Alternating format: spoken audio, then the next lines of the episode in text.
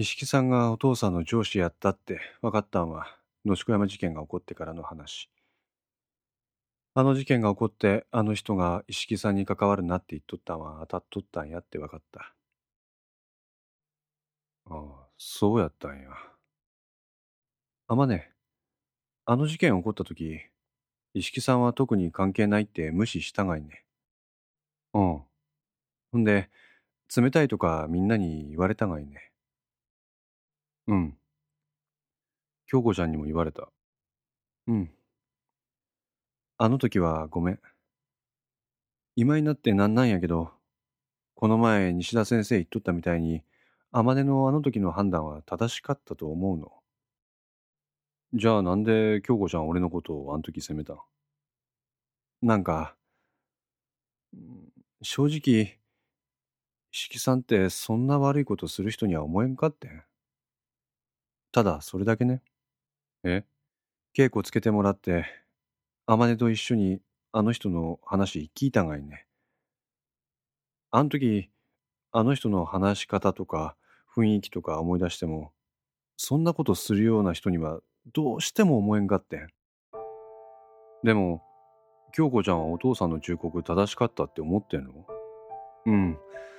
でも、お父さんが言っとった関わるなってことは、なんかそういう意味で関わるなって言っとったんじゃないんじゃないかって思ってん。あ？ほら、もともとお父さんはどうしても関わるって言うんなら、全部引き受けろって言ったわけやがいね。あ、おう。絶対に私が危険が及ぶって言うんやったら、何が何でも石木さんと私引き離すはずやがいね。けど、あの人はそこまでせんかった。ああ、そうやね。結局あの事件って、石木さんは何にも悪くなかったんの？確かに。事件起こって石木さんと関わるなって言っとった張本人のお父さんは、結果的に石木さんの全てを引き受けた。そう、事件の解決をすることで、落としどころをつけた。うん、そうとも言えるね。お父さんは、野宿山事件の捜査するときに、石木さんにどんな感情を持っとって何考えとったんやろう。そういうの、あの事件以降、いつも私の心のどっかにあってん。そんな中、ひょんなことで北高で西田先生から石木さんの手紙もらった。陽子は一式の手紙を取り出した。そしてそれに目を落としながら長文であるその中の一節を読み出した。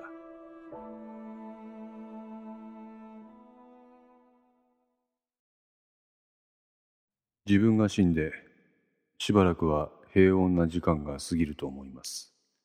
しかし、2、3年ほどでおそらく何かが起こるでしょう。何かが起こるときに、君たちは岩崎香織という美しい女性と接点を何かの形で持つはずです。彼女はコミュというサークルのようなものを運営する側に立って、一般の人たちを組織しています。先に君たち二人だけに教えておきます。彼女は岩崎香織ではありません。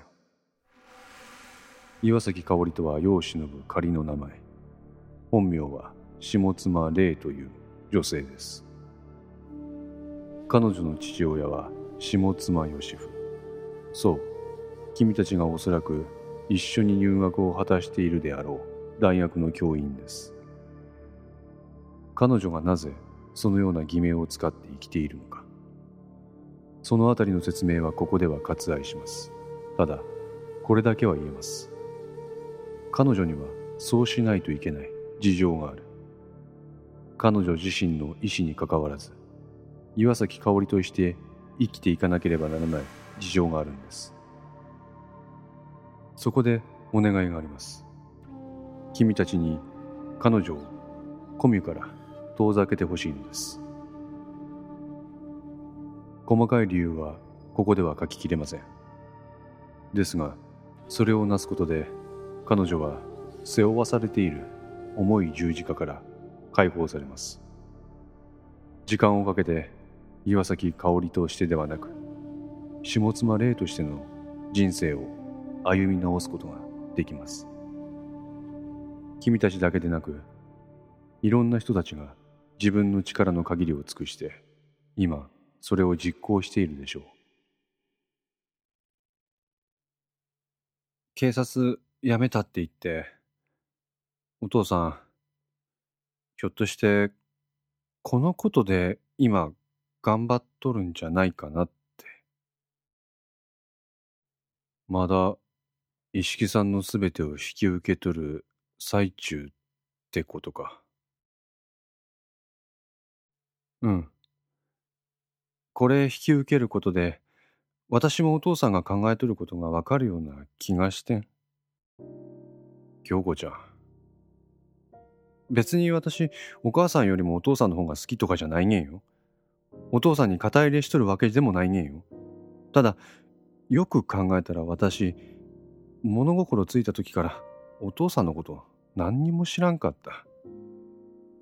ほやからせめてあの人のことをある程度知ってから二人が別れるなり何なりすればいいと思うげん京子の瞳に再び涙が浮かび始めていた。本当は別れてほしくなんかない。京子ちゃん。私だって一人でこんなわけのわからんことを遺言みたいに押し付けられて嫌やわいね。ほんで岩崎さん騙して何とかするってのも嫌やんでもなんか天音とならできるような気してん？相馬は再び彼女を抱きしめた。彼女は彼の胸の中で子供のように泣きじゃくった。アイドリングをして停車している車の運転席でタバコに火をつけてそれを勢いよく吹き出した。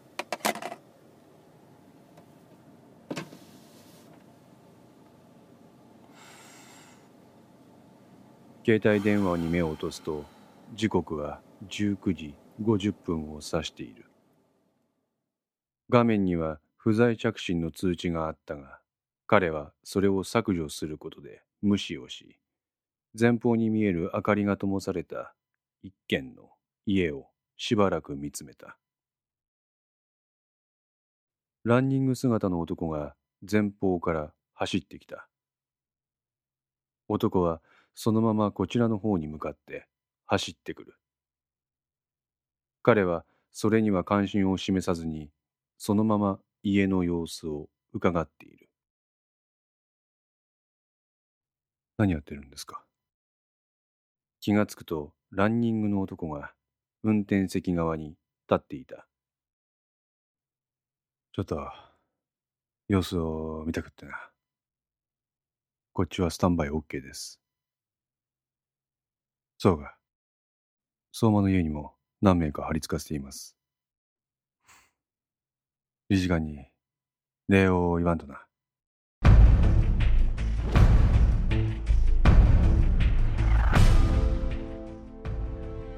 じゃ、男はそのまま走り去った。さてと、あいつには一働きしてもらおうかな。そう言ってゆっくりとアクセルを踏み込み彼もまたその場から走り去っていった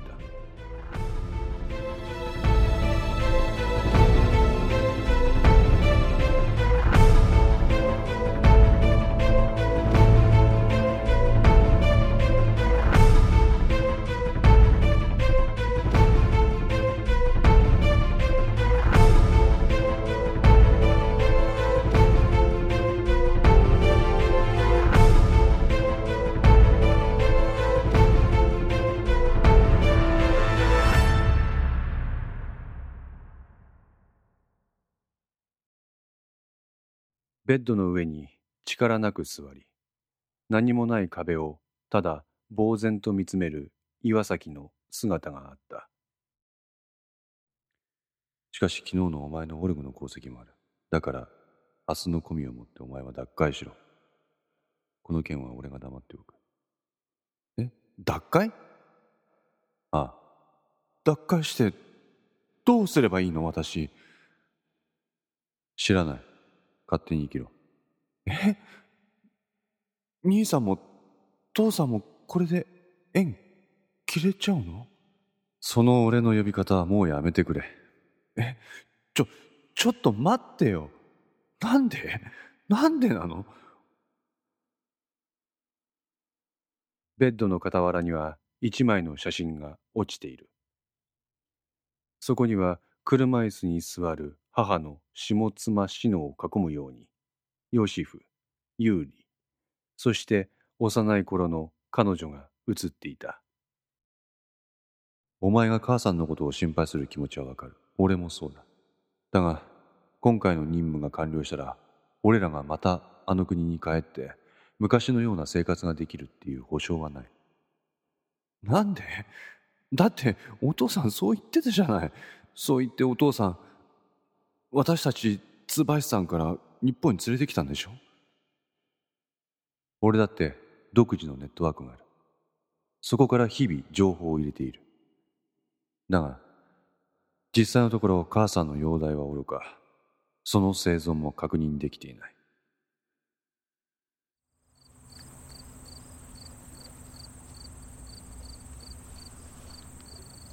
10年前野因に乗じて一艘のボートが日本海海岸に着岸した。下妻義夫が砂浜に降りるとその後に霊が足元がおぼつかない様子で続いた。まだ幼い霊は何も言わずにヨシフの後を歩く。彼は岩陰に沿うように砂浜を歩き夜釣りをしている男と接触した。来い。ヨシフとレイは釣り道具を片付けた男に連れられて彼の SUV に乗り込んだ。男はエンジンをかけ車を発進させた。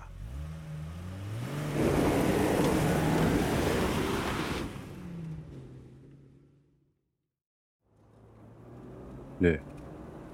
ここがお前の故郷の日本だ。いや熱には腹しとても。やめなさい。ここではその言葉は使うんじゃない。暗くてよくわかんない。もう数時間もすれば夜も明ける。兄さんは？有利は東京だ。レイお前はこれから有利と生活をするんだ。お父さんは？お父さんは石川で仕事をしている。時期が来たら有利と一緒にここに来い。時期って？お前は岩崎香織って小学6年生だ。え？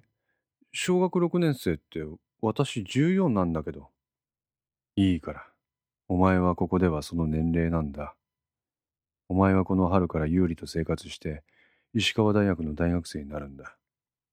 大学生になれば、お父さんとも時々会える。え ?6 年も先の話？いや、10年先の話だ。え意味わかんない。日本は6334制でしょ？私が大学生になるときは6年後でしょ？お前は学校には行かない。有利から直接勉強を教えてもらうんだ。お前が旧大点を取れるようになったら、石川大学へ入学できるようにする。どういうこと？そんなのんびりしてたらお母さんの体悪くなっちゃうよ。お前には専門的な分野の勉強をマスターしてもらわないといけないから、それぐらいの余裕が必要なんだよ。何？それ。いいから。お母さんは心配ない。偉い人がちゃんと面倒見てくれている。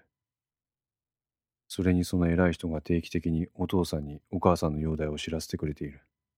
レイ、お前はお母さんの心配よりも自分がやらなきゃいけないことをちゃんとやることだけを考えなさい。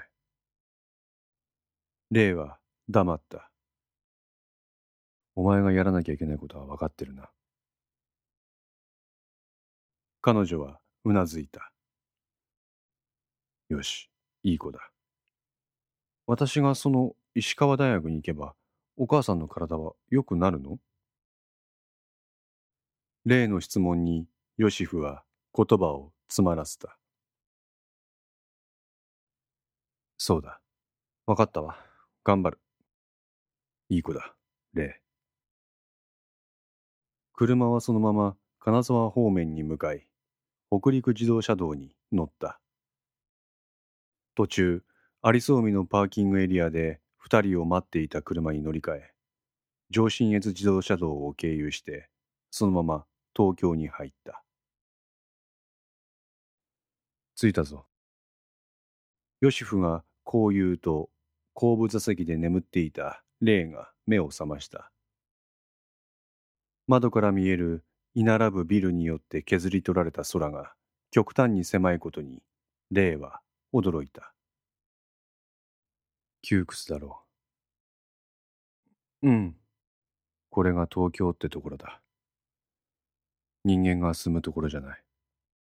そうね。向こう側からスーツを着た若い男がこちらに向かってやってきた。ほら、お前の兄さんの有利だよ。え？あんな人だったっけ？お前、兄さん忘れてしまったのか？だって、兄さんと会うの5年ぶりだもん。ああ、そうか。そうだったね。霊がまだこんなに小さい時だったが。そう言って、ヨシフは当時の霊の背丈を手で表現した。あの時お前は9歳、ユーリは18歳だったか。お父さんの頭もそんなにハゲてなかったよ。うるさい。そんなことはいい。ドアが開けられ、ユーリが車に乗り込んだ。久しぶりだね、レイ。元気だった？うん。大変だったね。真っ暗な海渡ってきたんだ。いい子にしてたかい？ユーリ、レイは肝っ玉が座ってる。あの暗闇の中でこの子は空に広がる満天の星空だけを眺めていた。へえ、すごいね。普通の人は闇が怖くって泣き叫ぶんだけど。この子はいいもの持ってる。本当ですね。レイはユーリから顔を背けている。なんだよ、レイ。ユーリ、恥ずかしいんだよ。人見知り？多分な。ユーリは口元を緩めた。ね、お母さんは？え？お母さんは元気かい？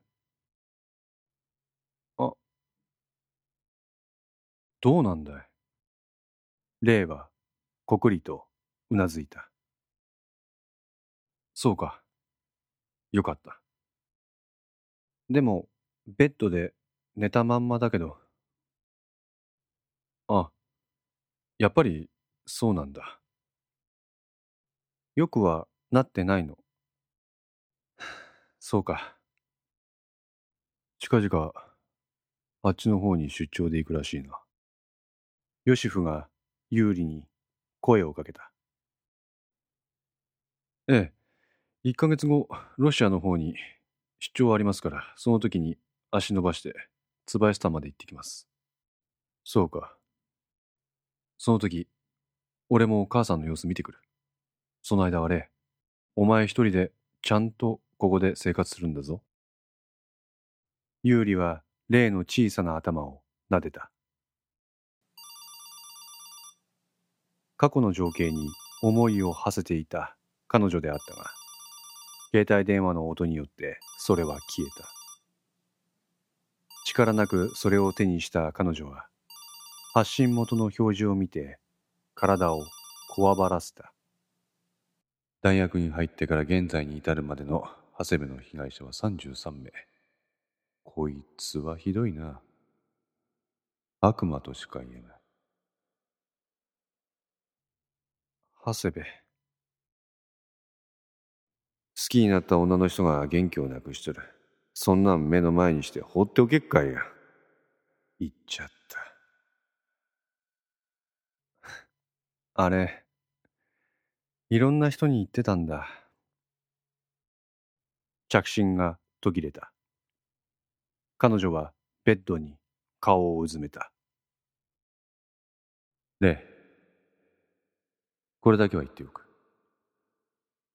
お前が今まで生きてきた人生は他人のための人生を歩むだけの受動的な人生だ。今お前は自分のための人生を歩む重要な岐路にある。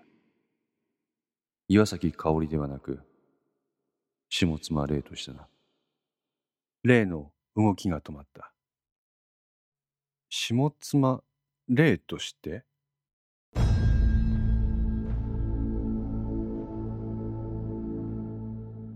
顔を上げた霊は窓に映り込んだ自分の姿を見つめた。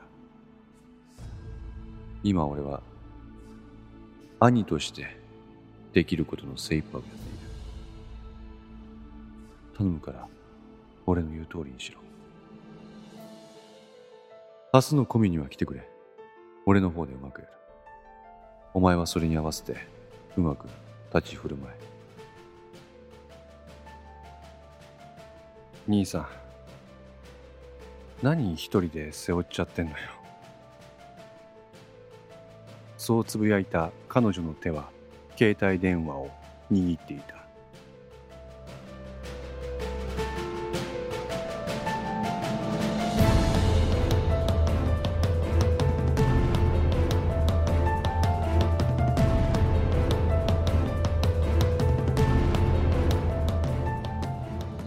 コノセンツいかがでしたでしょうか？このお話は毎週月曜0時に1話ずつ更新できるよう鋭意作成中です。ご意見やご感想がありましたらウェブサイトのコメント欄かお問い合わせお便りコーナーからお寄せください。皆様の声は私にとって非常に励みになりますのでぜひともよろしくお願いいたします。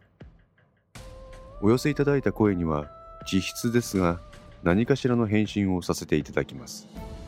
特にお問い合わせお便りのところからお寄せいただいた感想などはポッドキャストの中でも紹介させていただきます。また iTunes Music Store の中のレビューも頂戴できれば嬉しいです。それでは皆さんまた来週。ごきげんよう。